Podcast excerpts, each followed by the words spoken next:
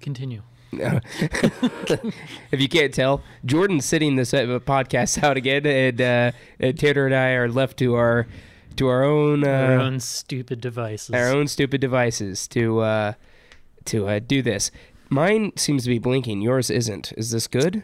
Uh, is yours? Is your mic on? Yes. Is it showing levels on your thing too? You might have peaked a little. Let me. Maybe I'm peaking. Of course, we all know you peaked in high school. That's a truth. Um, um, but yeah, speaking of podcasts, uh, uh, not only is she allowed to come on uh, whenever she'd like, but also um, I've been listening to Wondery podcasts recently. Uh, have you ever heard of Wondery, the uh, the the podcast brand, if you will, the pr- the production company? They've done things I think like I've heard of it. Dirty John, Doctor Death, yeah, yeah, uh, yeah, yeah. Uh, Over My Dead Body. I listened. I have listened to both seasons of Over My Dead Body, and I am starting uh, Dirty John right now. All their podcasts are just so good. They're so well written. Um, they're enthralling. Uh, they just know how to tell a story, and I don't know if it's because they hired a lot of journalists uh, to come onto the podcast to tell a story, but all I know is it's real good. Real, real good. Nice. You know, they're not they're not paying us to say all these good things about them. Th- they aren't. But, man, would it be cool if one day Wondery decided to say, hey, you know what we, we need? We got on the network. You know what we need? We need a, a podcast that goes against all of our brand and uh, makes no sense with anything in yes. our podcast family.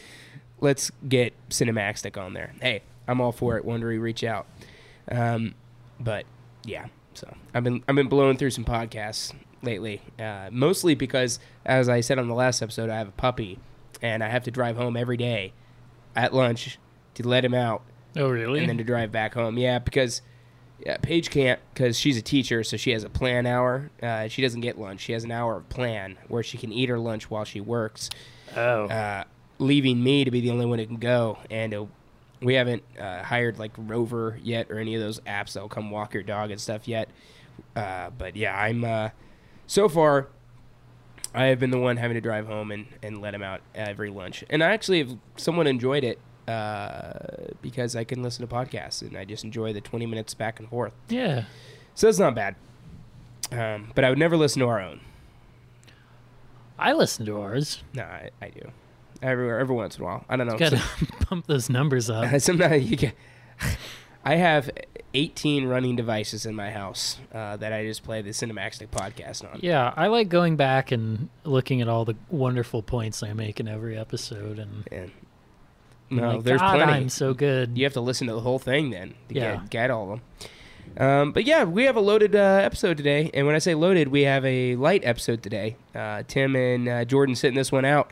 So why don't we just get this thing started right now? On today's episode of Cinemaxtic, we're going to be talking a little bit of D C news, Birds of Prey trailer, Colin Farrell as the Penguin, that Aquaman animated series that was announced today. We're also going to be talking about what we watched this week, which we watched a lot this week, so we have a lot to say. And finally, we're going to talk those Oscar nominations, who was snubbed, who is deserving, and what do we think about just the Oscars in general. That's all happening right here, right now. It's time to dive in. This is Cinemaxtic.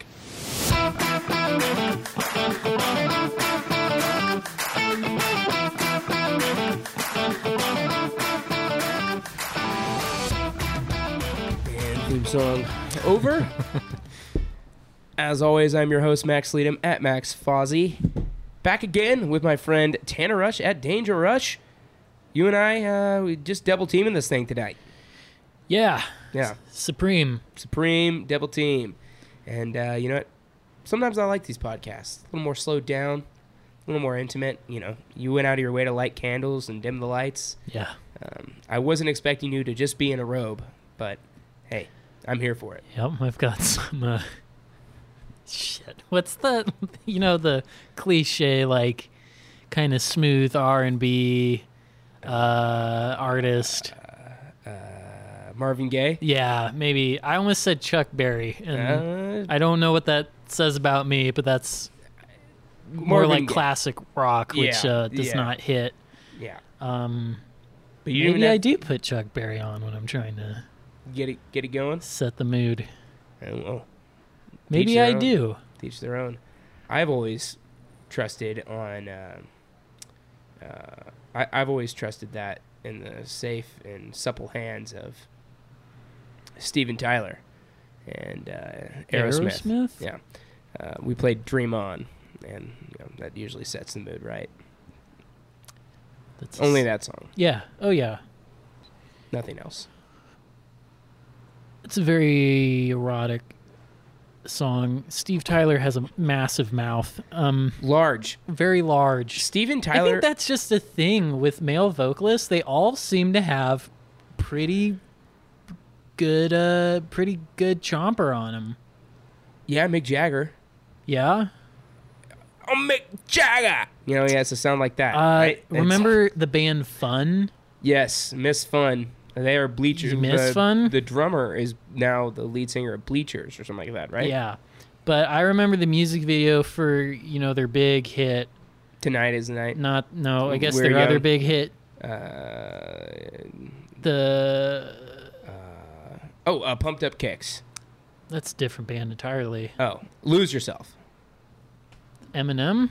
Um, anyways, the the guy in the music video, just I remember being in awe of how wide his mouth opened, and then I think maybe that might be why I can't sing very well. I think I'm tone deaf and I don't have a big mouth, so well, those two things are working against me.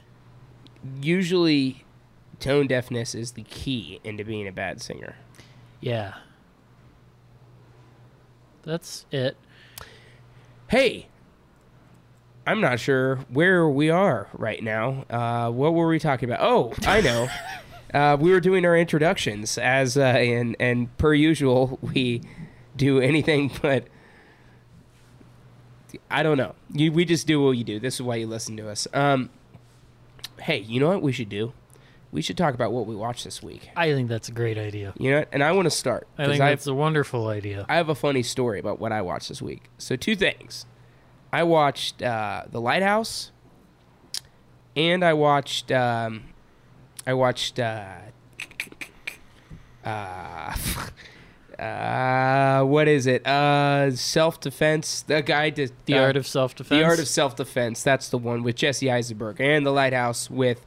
Uh, Robert Pattinson and Willem Dafoe. Um, let's start with The Art of Self Defense. The movie is very strange. It is very, very slow burn. Um, its tone is depressing, in in that in that it's it's one of those movies that just kind of makes you sad to watch because it's such a simple life this guy lives, and he's surrounded by very washed out beige, yellow colors and stuff like that. And it just makes you sad to look at when you're just watching it. It doesn't give you give you happy feelings. It's almost like a non-comedic Napoleon Dynamite. I was just about to say, it's like if uh, Jared Hess yeah. lost all faith in humanity. This it, is the movie he would make. Exactly. I thought it... Uh, so I think I we talked about this briefly, but uh, me and Hannah had actually started this some months ago. Yeah. Um, but rented it on Amazon Prime, and then we got too tired to finish it, and then never picked it back up again before yeah. the rental expired. Yeah. So I didn't get to finish it. I, I was enjoying it from what I saw, um, but go on. Well, no, it's, I mean, it's very much, I mean, it's very much that. And uh, I will say there's some funny bits in there. Uh, there's definitely comedic bits. It's, it's labeled as a black comedy. Yeah, um, pitch black. Not as much comedy as I was thinking I would get out of it. Uh, way more, uh, you know, darkness, though. It's it's a pretty dark movie, surprisingly dark. Um, about eighteen thousand times darker than I thought. And not to say that it's like, oh, my God, this movie's super brutal and gory. It's not. It's just like I didn't expect this movie to be very dark, and, and it very much was. Um I didn't, I don't know. It was, it was just like, yeah, bleh, you know, just one of those movies you're done with and you're like, I guess I'm glad I watched that, but I'm not going to watch it again. I wasn't left with any overwhelmingly positive or negative feelings. It just kind of left you in the middle. the characters are well acted. It's uh, they do have good humor about them, given that this movie is about adults taking karate classes. Nothing wrong with that, but they do find the humor in it. Um, and I will say, if there's anything to watch this movie for, I thought, I mean, maybe you can back me up on this since you watched some of it. I thought Jesse Eisenberg's performance in this was really good.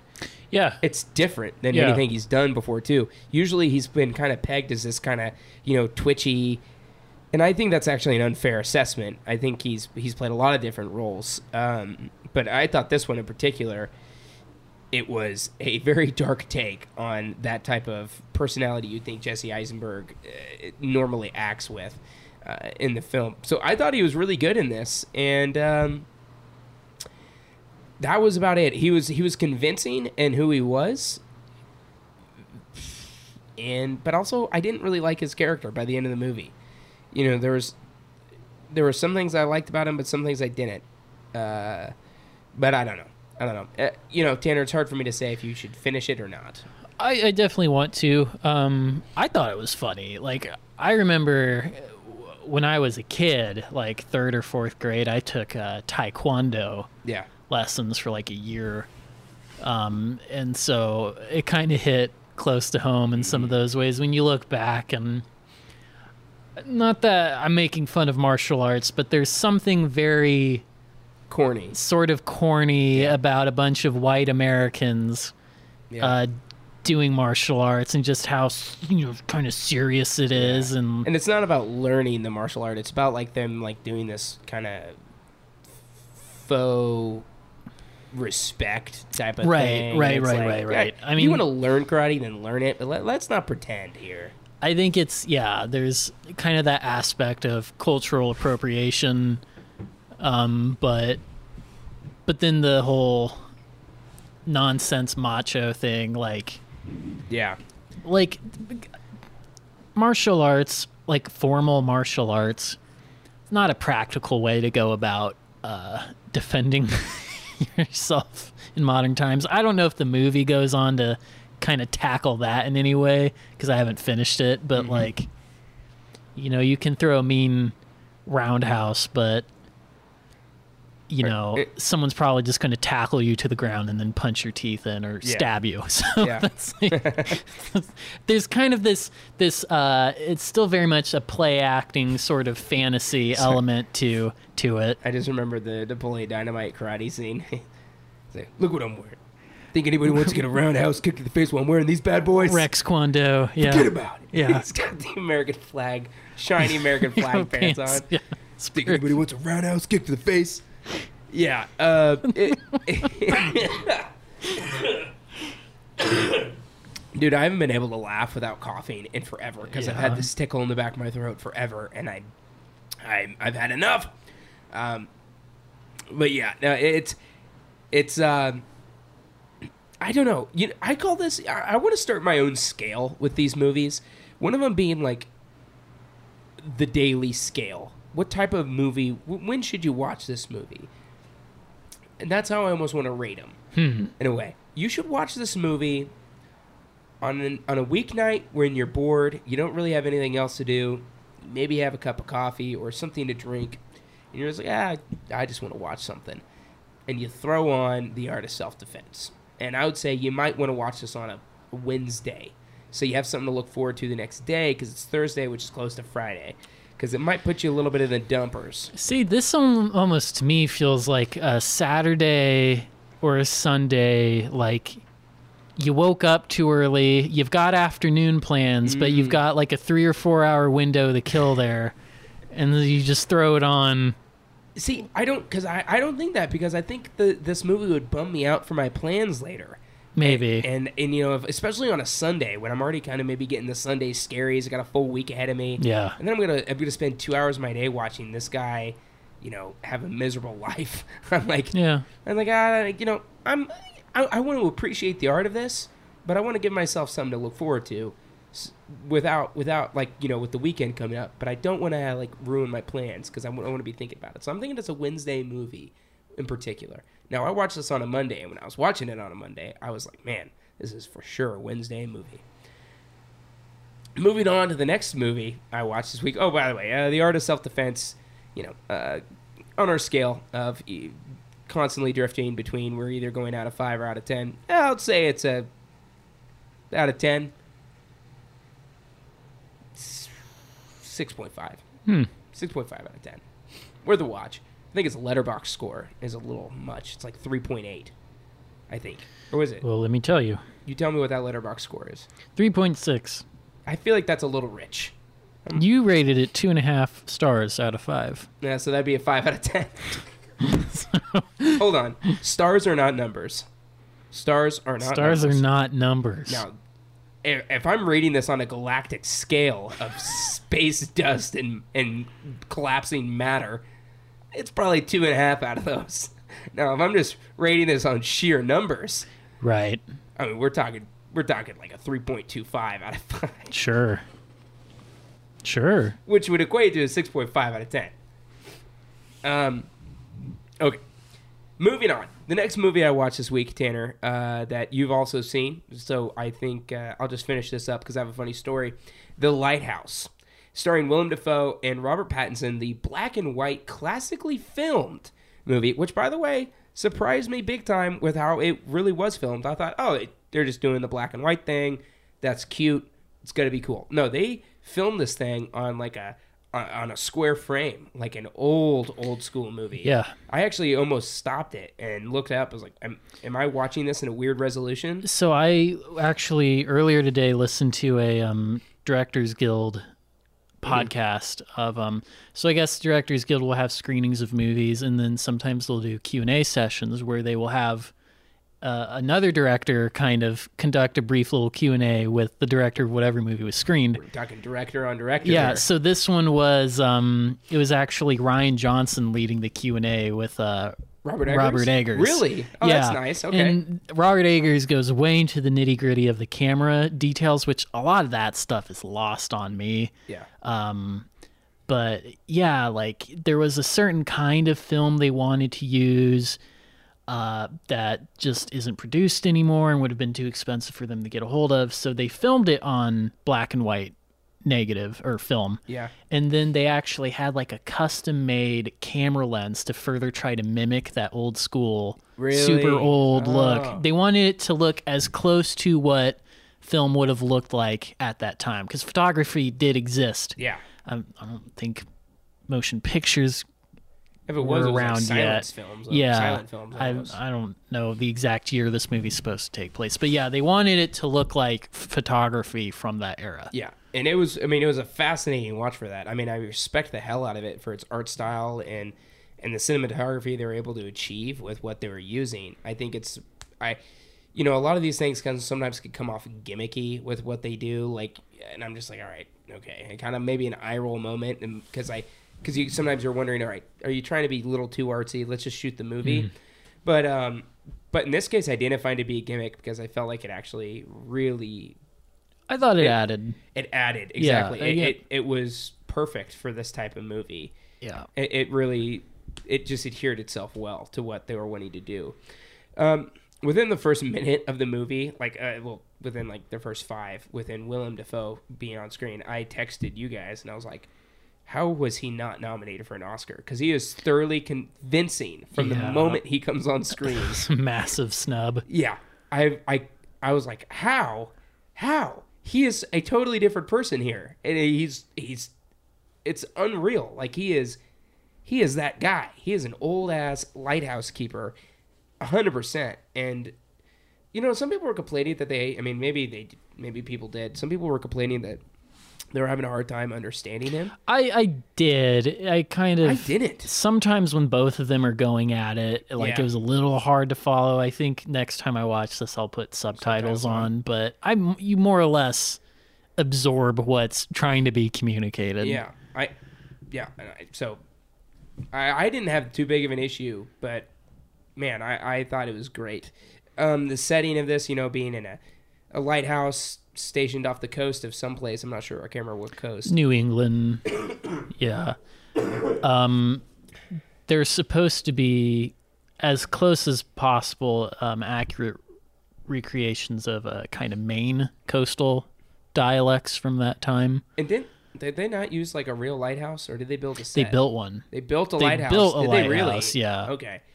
Um, it was filmed in um, Canada. Yeah, and I hear it was incredibly cold. Like a, a lot of the weather, apparently, um, that was just the weather. Yeah. Like they did kind of have to.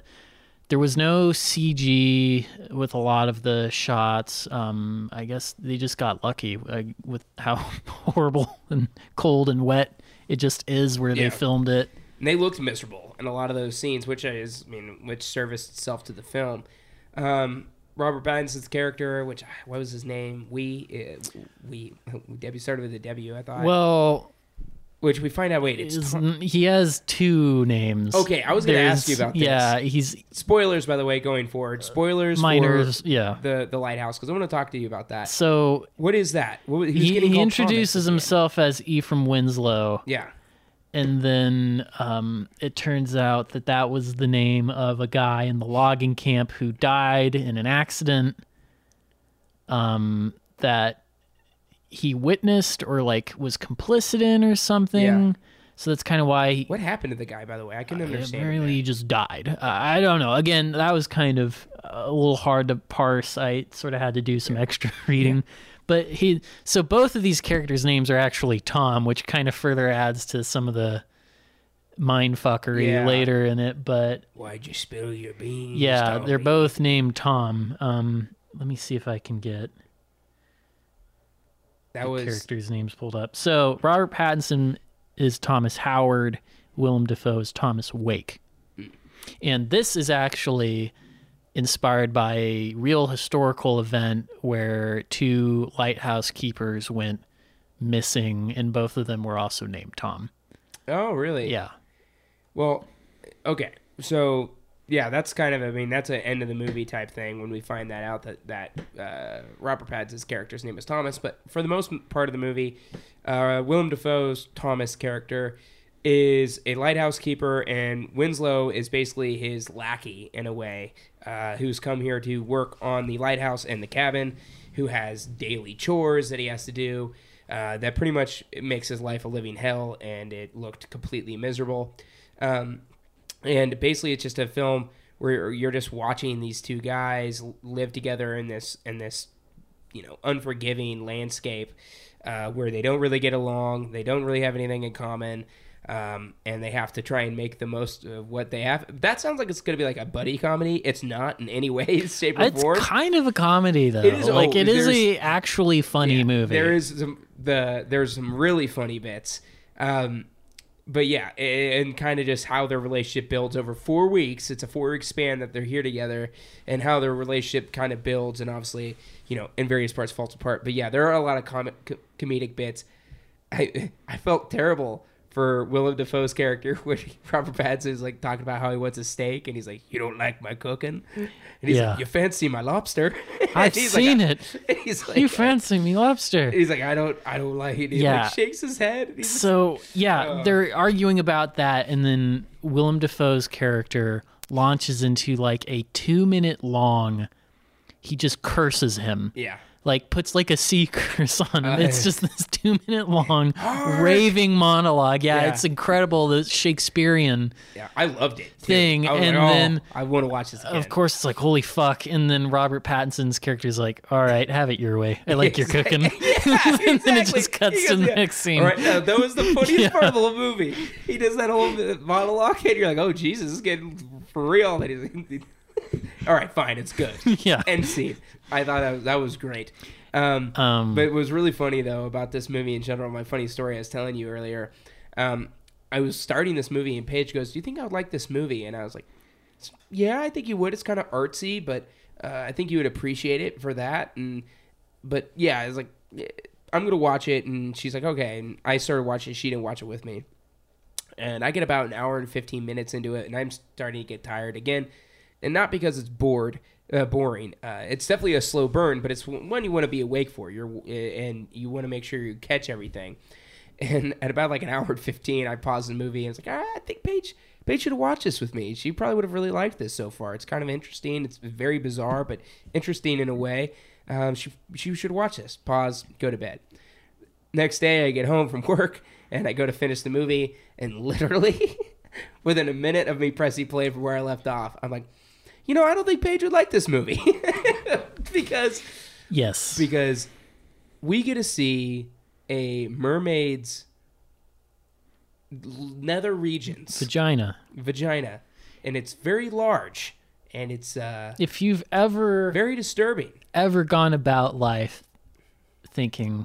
God, I wish someone would just show me what a mermaid vagina looks like. Well, Robert Eggers heard your prayer, and The Lighthouse answers that. If you ever were like, man, I never want to think of The Little Mermaid the same way ever again, Robert Eggers Don't. coming through.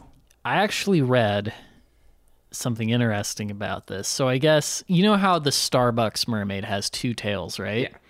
I, apparently, uh, at one point, that maybe that was... the like the classical depiction of mermaids. Mm-hmm. So the implication there, and you know, this is a very horny movie.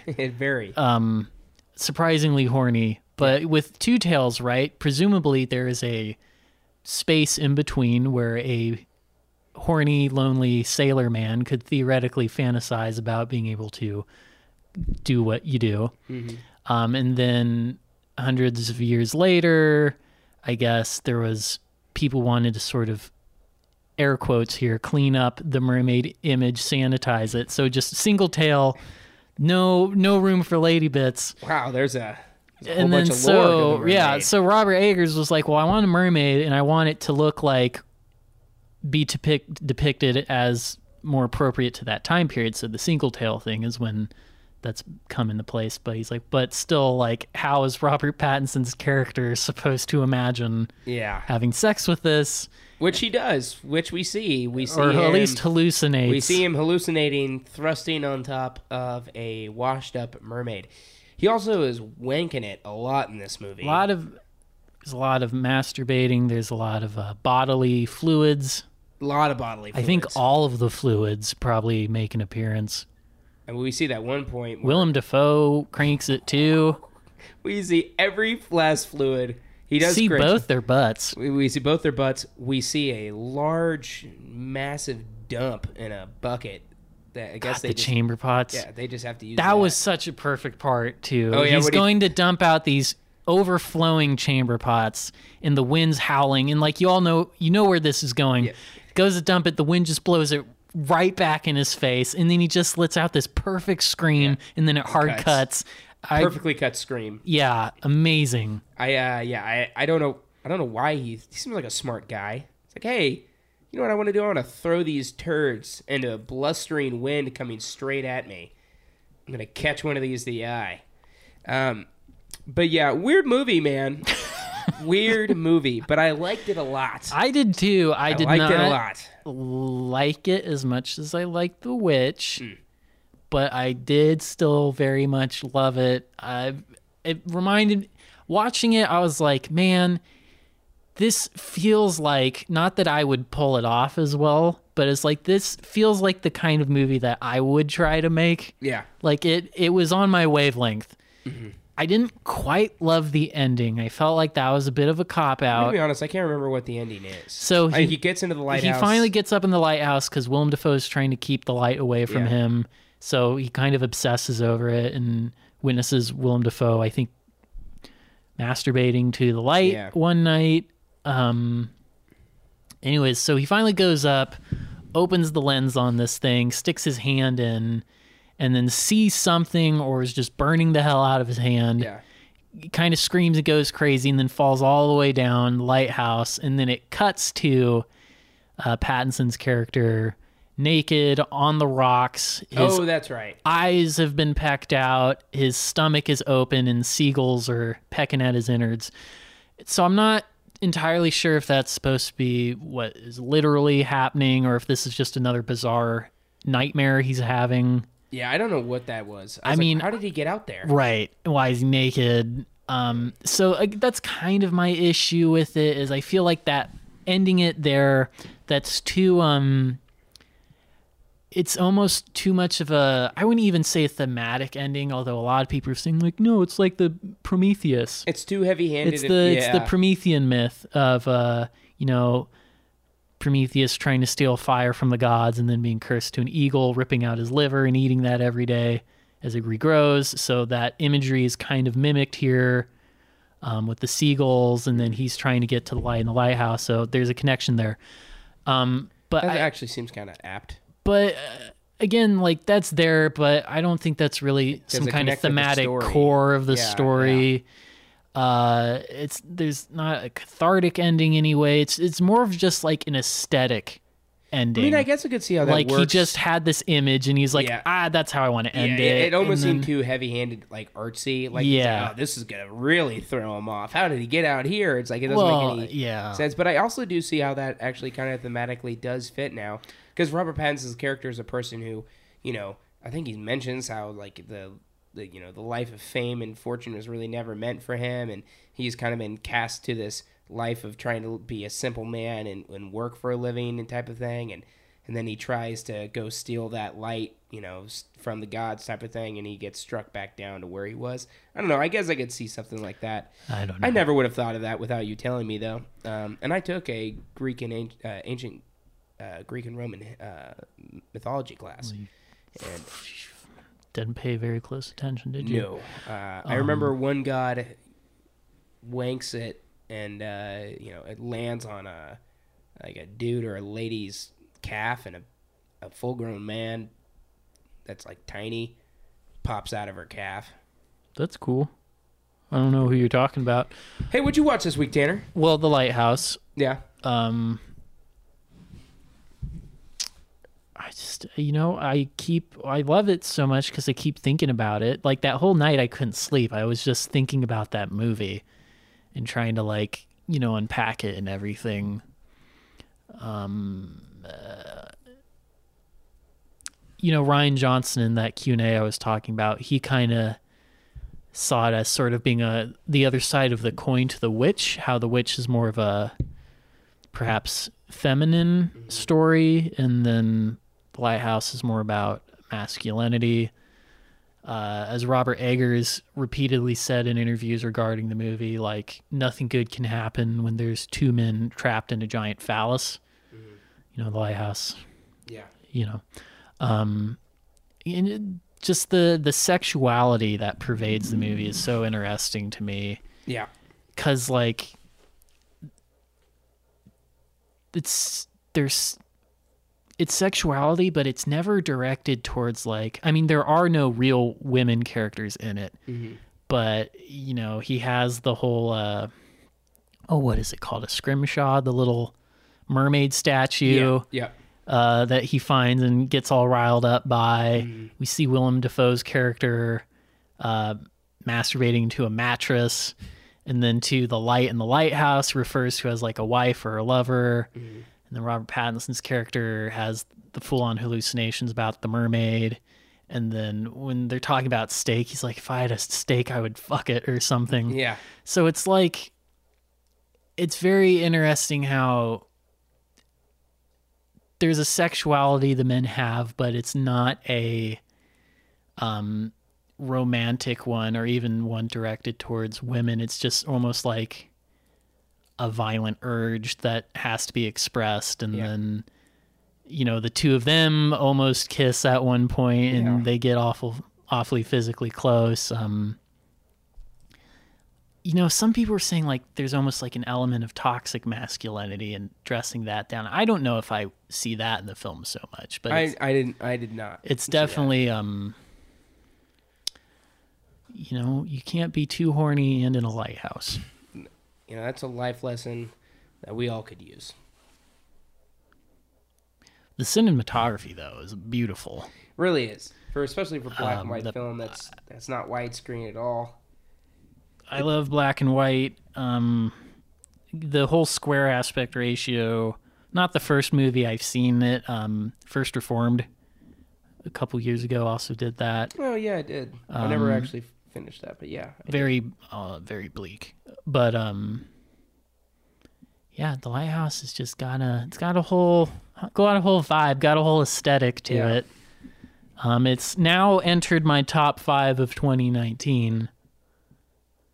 Um let's push some things around. Not in my top three, I don't think, but uh, it, it climbed the list. As I suspected, I don't think that's just bias, though, but um, I currently have it as my number three now. On on the, oh, for the year? Yes. So it's uh, pushed Joker down to four. Wow, leaped Joker. Yeah, leaped Joker. Sorry, I'm... Paige is having a crisis right now with our dog at home. Oh. So. Is he being a poopy butt? Yep. He's just reached seven months old, and apparently that is literally the worst age ever for a dog. Apparently that is peak adolescence, and they're going to start being a real asshole for at least a month. And it and it sounds like he's living up to it. I can tell you that much. Paige is in a frantic state right now, yeah. Mid-podcast. She is. She's apparently he's he's peed in the house out of nowhere. Um, he's you know he's a very active guy, and we can't really get him outside, um, because it's snowy out. But, anyways, let's go back to the podcast.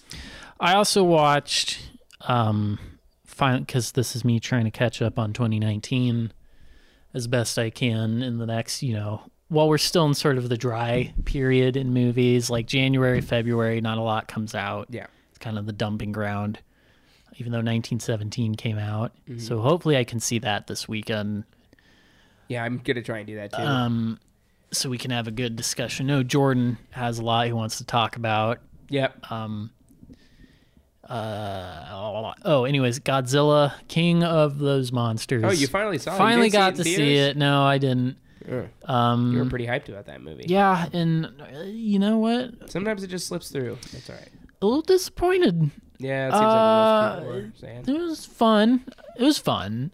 I mean, it's it's a Godzilla film. They're all dumb. Like, I have no illusions about that, but... Oh, I thought you were calling Godzilla dumb for some reason. Not the movie. No. Um,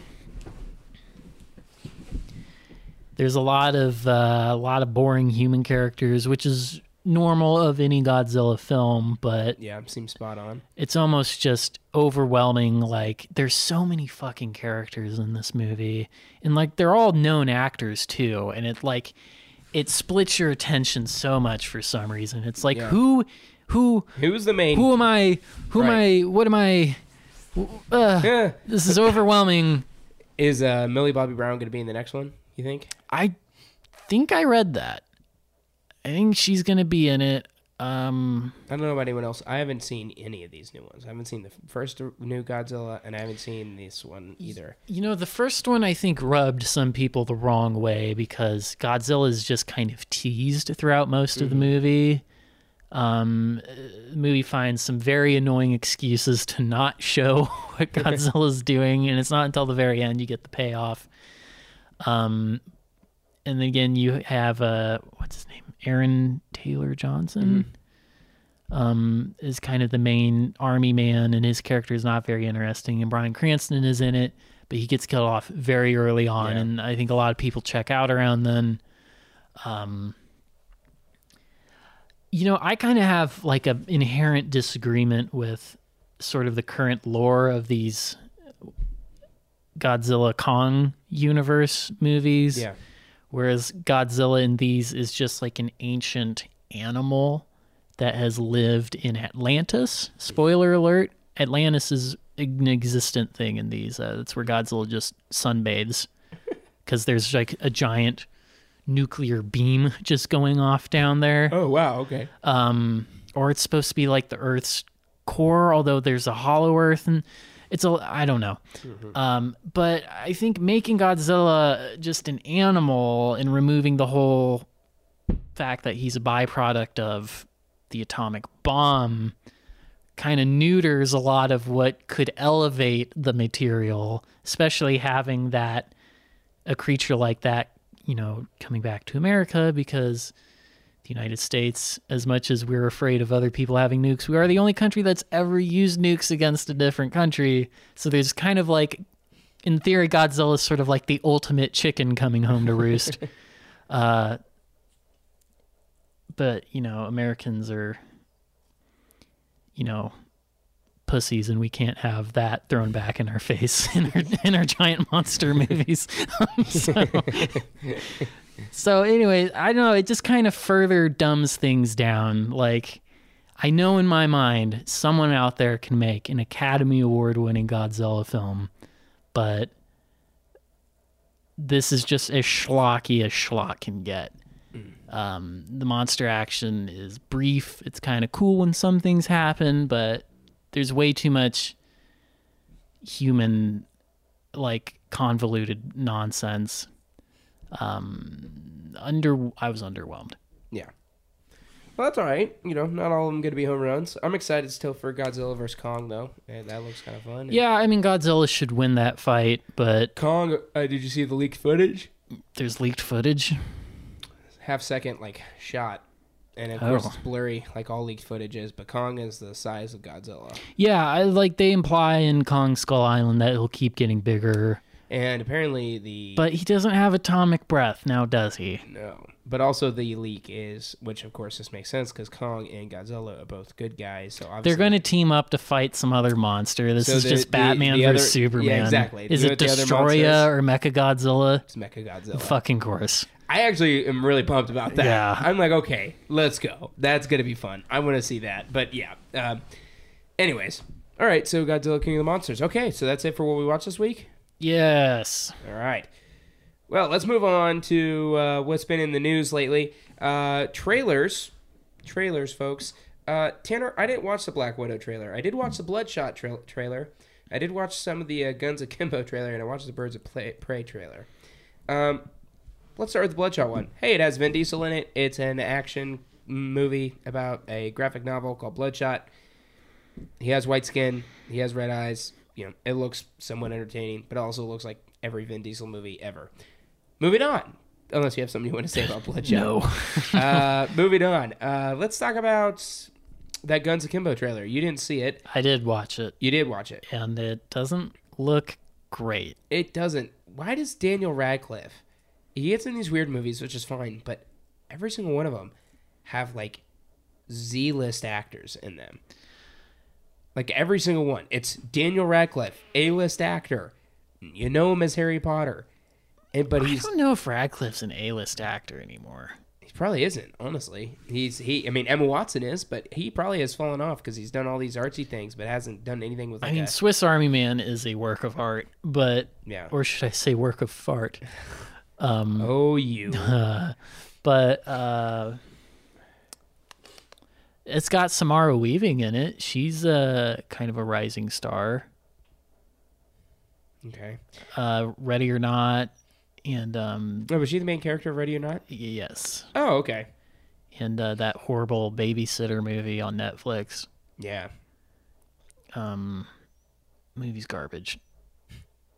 But uh anyways, yeah. it, so he gets like there's some kind of weird, I don't know if it's a reality show or if this is like a criminal thing. It's hard to parse, but he gets involved in this sort of deathmatch entertainment thing. Someone screws guns to his hands. Bolts the guns to his hands. Both yeah. hands. So he can't use his hands only to shoot. I don't know how he's going to manage to reload his guns. Guess we'll have to watch the movie. Uh, but he's basically forced into this, and it, this looks like such a kind of a try-hard, edgy sort of thing. Um, yeah. Ugh.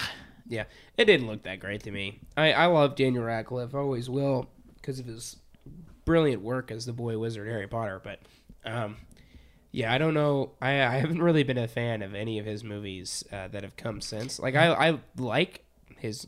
I mean, I've liked Did you some. watch Swiss Army Man? Yeah, I mean, I liked okay, it. Okay.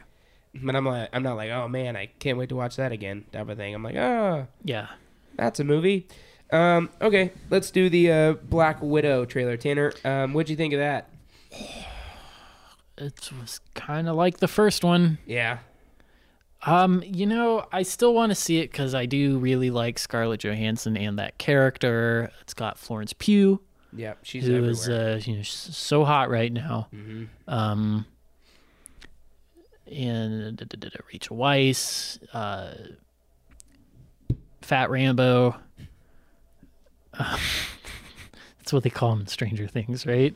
I, I, can't I think season it. three, someone calls him Fat Rambo. I can't remember the David Harbour. David Harbour, yeah. Um, so I'm sure I'll watch it and be like, yeah, that was entertaining, but I'm not dying to see this movie. Uh, I feel like I know what I'm going to get out of it. Yeah. I, I I feel like I know what I'm going to get out of it because I've seen a Marvel movie before, and then I've seen sequential ones following it, and I know exactly what I'm going to get out of it, which... Again, it's not to say it's bad. It just, you know what you're gonna get. It's, yeah, it's it's if you don't by this point by movie fifty-five, uh, then you know. But and then we got the Birds of Prey trailer. Um, so this was recently announced. It's gonna be rated R. Yeah. Uh, I gotta say, the more I see of this movie, the more I'm coming around on it. I know when yeah. we talked about that poster all those months ago, we. You weren't a fan. I yeah. did a lot of uh, I goofed on it. I clowned on it, but the first trailer was like, this doesn't seem too bad. Like the yeah. action seemed good. Yeah. And then this new trailer is even more like this might actually be a lot of fun. Yeah, and the they they brought in this they brought in the John Wick director to yeah. punch up the action scenes, and a lot of people were noticing that in the second trailer in particular. Uh, they're like, yeah, wow, this action seems pretty crisp. Yeah. Um. Now. Again, I've always been reserved. I mean, I just because I've been beaten down by movies that should have been great that weren't in the D C universe. I'm always reserved going into these movies, hoping that they're going to be good and not suck. Um, and I was reserved because you know I wasn't sure how I felt about the character designs, and it's like, okay, this is feeling less superhero-y. It's feeling more like Kick-Ass with. You know, uh, characters who aren't really superheroes. They're just people. And I'm like, that's not what D C Universe should be going for. But uh, this trailer has slowly started to change my mind. We got to see the canary cry in action. Yeah. That was really cool to see uh, in a live-action movie. Uh, we got to see Huntress in action here. We got to see Black Mask actually put on his mask. Put on the mask. Uh, we got to uh, we got to see Harley's hyena, which is kind of fun. Um, Guy... I- The hyena makes me... I know it's a C G creature, but hyenas terrify me. I know it's like the one animal, like... One, there are plenty of animals I'm never going to encounter in my real life, right. But if I ever see a hyena, like, I'm going to die on the inside. They terrify me. Really? Those You're... things will eat you alive while laughing at you. Like, and you know, they're horrible animals. Yeah. They're yeah, they, monsters. They torture animals for sport. Yeah, like, they do. just... They literally torture them. They don't even eat them. They're also more cat than dog. You'd be surprised to find out. You know that? They're a part of the cat genus. Really? Yes. Isn't that weird? That is weird. Very. Um, but yeah, no, I agree, Tanner. It, it's looking better by the trailer. We'll uh, hold my breath. You know, take that with a grain of salt. A lot of trailers have looked good before, and the tr- movie is not.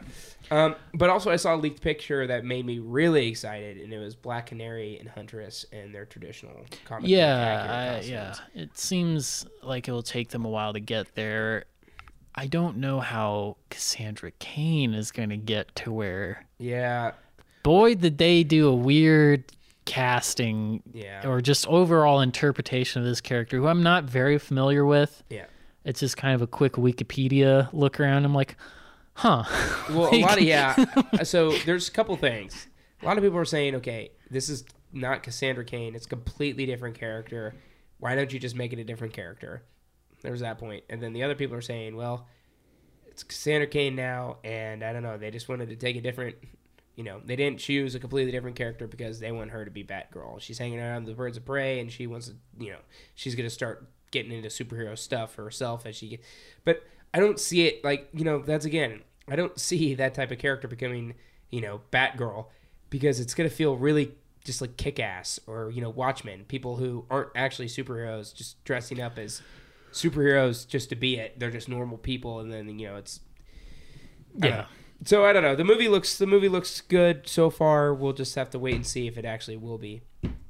Um, moving on, uh, some more D C movie news. Colin Farrell has been confirmed as the Penguin. There was actually a leaked set photo of him as the Penguin on set. He has like white slick back hair, I think, in the photo. Wow.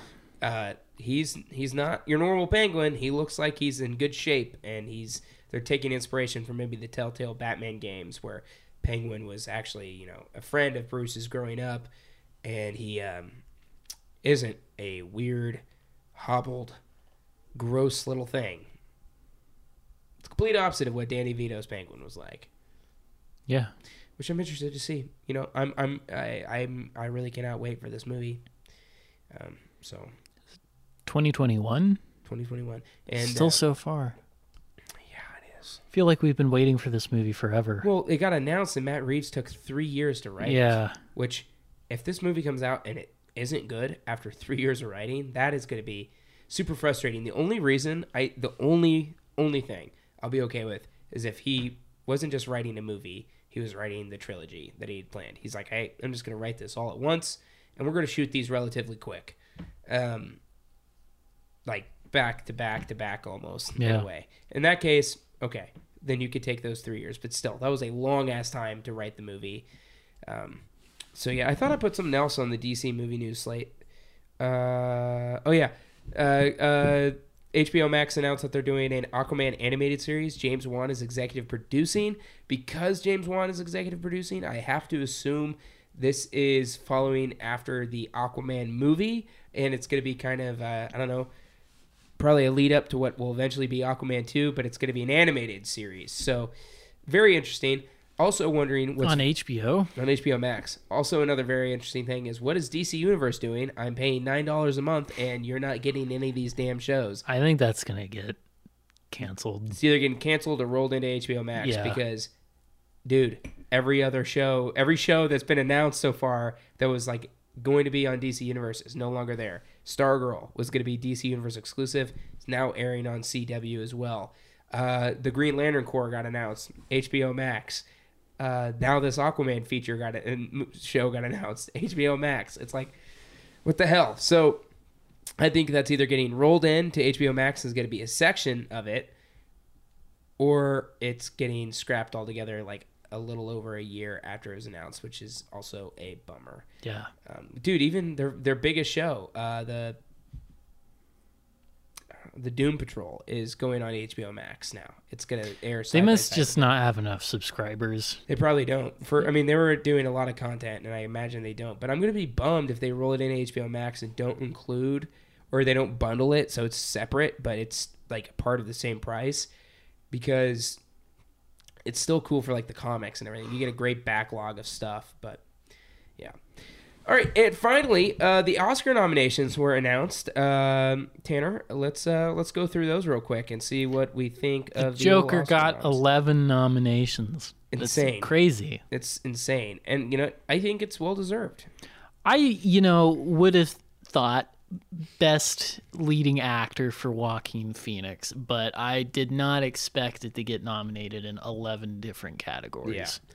I think it was just they they paid respect to it just because it was, I mean, arguably the biggest movie of the year in terms of critic. Well, actually, hold on. It didn't do amazing critics, did like critics. sixty-nine or seventy percent with critics, or even less than that. It was fresh, but not yeah. amazing with critics. But I think it was more of a phenomenon than Endgame was this past year. I would think culturally it was a bigger phenomenon than Endgame. Was. Yeah, yeah.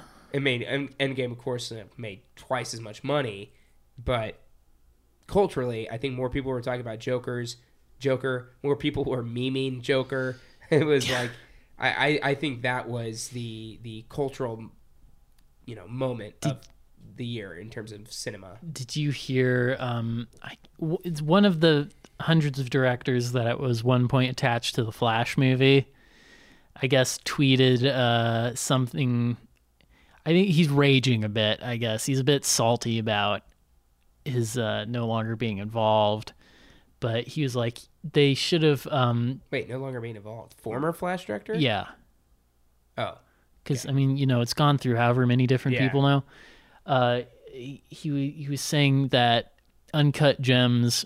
would have gotten like eleven nominations if they had named it The Riddler, and like, so I guess kind of throwing some shade at I don't know who, but some salt there. It's again, we talked about this, how there's like this weird attitude towards the Joker. It's like people don't want to admit that it was just like a good movie. Yeah, I like, think they're like, oh, it's a comic book movie, but also it's trying to be art, and we don't want that. Yeah, either. We don't like that. Like I don't, I'm not getting conspiratorial, but it does seem like critics are like, well, it's just copying off of Scorsese. It's like, all movies, it's that's, copy off each other. Yeah, like that's not that it's doesn't like, mean anything. Yeah, and then probably taking a thousand different things. Or they're like, it's movies. Not actually that deep. And it's yeah. like, did anyone promise you it was going to be? Like, I feel like it does exactly what it intended to do. Yeah. And it's not that deep. It's about a man who loses his mind. A bunch yeah. of things happen. He loses his mind.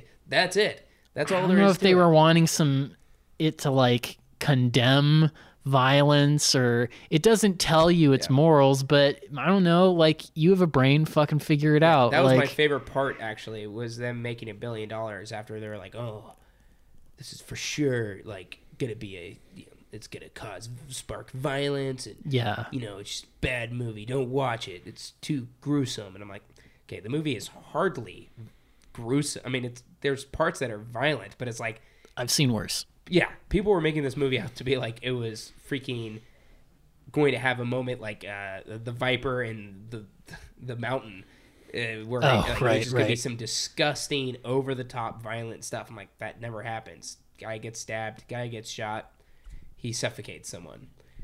That's and he and then he shoots a couple other people. But you know, John Wick, I think, does more violent things. Yeah, exactly. In a minute of John Wick yeah. three than the Joker does in his entire movie. By a long shot. Um,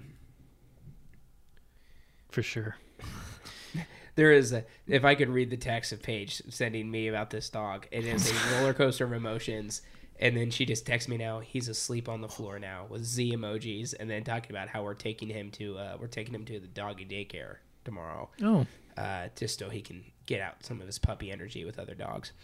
Um, but yeah, back to the Oscar nominations. The performance by an actor in a leading role. I'm not going to say the entire title. I'm just going to say Best Actor. Yeah, yeah, just do it. Best Actor, Antonio Banderas, Pain and Glory. Didn't even see that movie, but it, it, yeah, he's nope. apparently he's good in it. Leonardo DiCaprio, Once Upon a Time in Hollywood.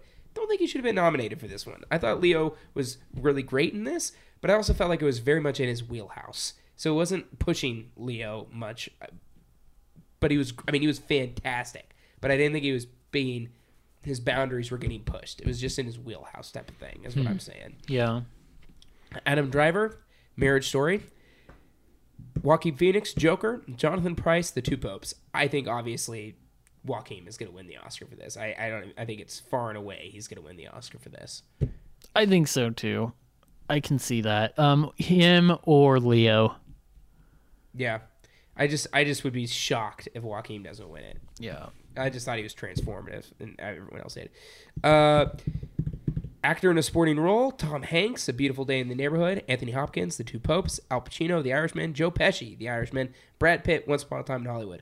Um, excited about Joe Pesci getting a nomination, literally in his first movie back, getting a nomination in the Oscar. I, I thought it was great, and he was good in it, because he was playing a very reserved, like, mellowed out character, and, you know, Joe yeah. Pesci is usually this super angry type guy, and he, I thought he played it rather well and convincingly. Um... We're not going to do, like, predictions for every... I mean, we can do a light prediction. I think we should do an episode based on predictions before long. But uh, if I were to guess, I think Brad Pitt wins that for Once Upon a Time in Hollywood. Yeah. Um, no disagreements here. Actress in a leading role, Cynthia Erivo in Harriet. Scarlett Johansson in Marriage Story. Uh, Saoirse Ronan and... Saoirse. Saoirse Ronan in Little Women. Charlize Theron in Bombshell, Renee Zellweger and Judy. I haven't seen Judy, but I hear Renee. I haven't even amazing. heard of Judy. It's about Judy Garland. Oh, I've not heard of this movie. Apparently, Renee Zellweger Zellweger is incredible in this. I feel like uh, again, I haven't seen all these movies, but neither do the people who vote on the Academy Awards. So, I think Scarlett Johansson would, is going to take it. Yeah. I think I think there's a, there's a good chance. It's either her or Renee. Actress in a supporting role, Kathy Bates, Richard Jewell, Laura Dern, Marriage Story, Scarlett Johansson, Jojo Rabbit. Wow, holy crap. I didn't realize she got the double nod. Yeah, she did. Uh, Florence Pugh, Little Women, Margot Robbie, Bombshell. Um, I I haven't seen any of these movies, so I can't tell. Again, I really think it should go to Johansson for Jojo Rabbit. She's very, very good in that movie. She's I, very good in everything. I'm actually going to watch Jojo tonight, I think. Yeah, you should. It's great. Um, best animated feature film, How to Train Your Dragon, The Hidden World, I Lost My Body, Klaus, Missing Link, Toy Story four. I'm sorry, one of those clearly is more like artsy. Yeah. How to Train Your Dragon, Toy Story four, Missing Link, Klaus, and I Lost My Body. One of those just really just sounds really funny. I'm sorry. Reading uh, that. Yeah, and it goes to show you like how much children's animation just dominates that. The animation sphere in the West. It would be like, really cool to not, see adult animation. There's not a lot of adult animation. I think it's because, honestly, if you ask me, I think because adult live action movies contain, mostly all of them contain sex of some kind, and people would feel a little uncomfortable in the theater watching an adult animated movie where there's probably some sort of sex scene, which he doesn't have to have sex. But I feel like that's like people, when people are trying to tell their live action stories, they feel like there needs to be that in it, and uh, they can't have that in this. So I would like to see it go to Claws, but same here. Did I, you watch that? I did. It's really good, right? I did. I watched it while I was wrapping presents for Christmas. Yeah. Um, I think Toy Story four has a leg up just because it's Disney, and Disney seems to dominate the best animated, whether they deserve it or not. Well, Missing Link got the Golden Globe. That's true. I think it's Claws or Missing Link. I hope it's Claws. I think Claws was outstanding. You've heard my thoughts on this. Incredible animation and an amazing story. A new take on Santa Claus that is very, very well done. Uh, cinematography, The Irishman, Joker, The Lighthouse, nineteen seventeen, Once Upon a Time in Hollywood. I feel like it's got to be Once Upon or nineteen seventeen. Or, gosh, I mean, all of these are great, I actually. wanted to go to The Lighthouse. I've heard the cinematography in nineteen seventeen is great. Jordan seemed, yeah. Jordan said that in the group chat, yeah. so I, I'm dying to see that. Man, all of them um, are good in this, though. I don't but, think The Irishman stands a chance in this one. It's interesting Joker was nominated because, I mean, it was definitely a really good-looking movie, but I'm trying to remember. It's not like there were too many shots There's where shot. I went like, oh, wow. There's one shot that I think actually got at the nomination alone. It's the final scene on top of the cop car where he's smearing the, and you yeah, see the rioting crowd yeah. and the lights. The one thing, though, that takes me out of that scene every time is the guy with the wicker chair that he's yeah, brought you to brought the riot. That up. I was like, it, he, that's not off the street. He clearly brought that from home. Or you don't know. You don't know. You don't know. But I maybe just, someone was trying to get rid of it, and he I, just picked it up off the curb. I noticed it in my first viewing, and I started laughing. I was like, everyone else has like some like sort of thing to strike people with, and this guy has a, a damn wicker chair. You don't want to get hit with a wicker I chair. Wouldn't. Yeah, I wouldn't. Don't I act just... like you're too tough for chairs. Something about it is funny. Uh, let's just okay. So. Uh, Achievement in directing, The Irishman, Joker, nineteen seventeen, Once Upon a Time in Hollywood, Parasite. Uh, God, I want to see Parasite. I, I want to see it too. Um, Once Upon a Time in Hollywood. I mean, everyone's saying it's so damn good. I know. Uh, Once Upon a Time in Hollywood, I think, though, wins that for Best Director. I, it, Todd Phillips, I think, is the dark horse to win this, though. Because uh, I don't, I think he's just getting the nod, like, hey, you know, you did a good thing. Yeah. I think there's a chance, though, just because they got eleven nominations, that Joker wins, right, uh, for Best Director. Um, I think Once Upon a Time in Hollywood has a little bit more cred for all of them, just because, well, A, Quentin Tarantino, and B, it's a movie about Hollywood, yeah, and Hollywood they, they love doesn't that. love anything more than itself. Yeah. So, huh. Well, okay.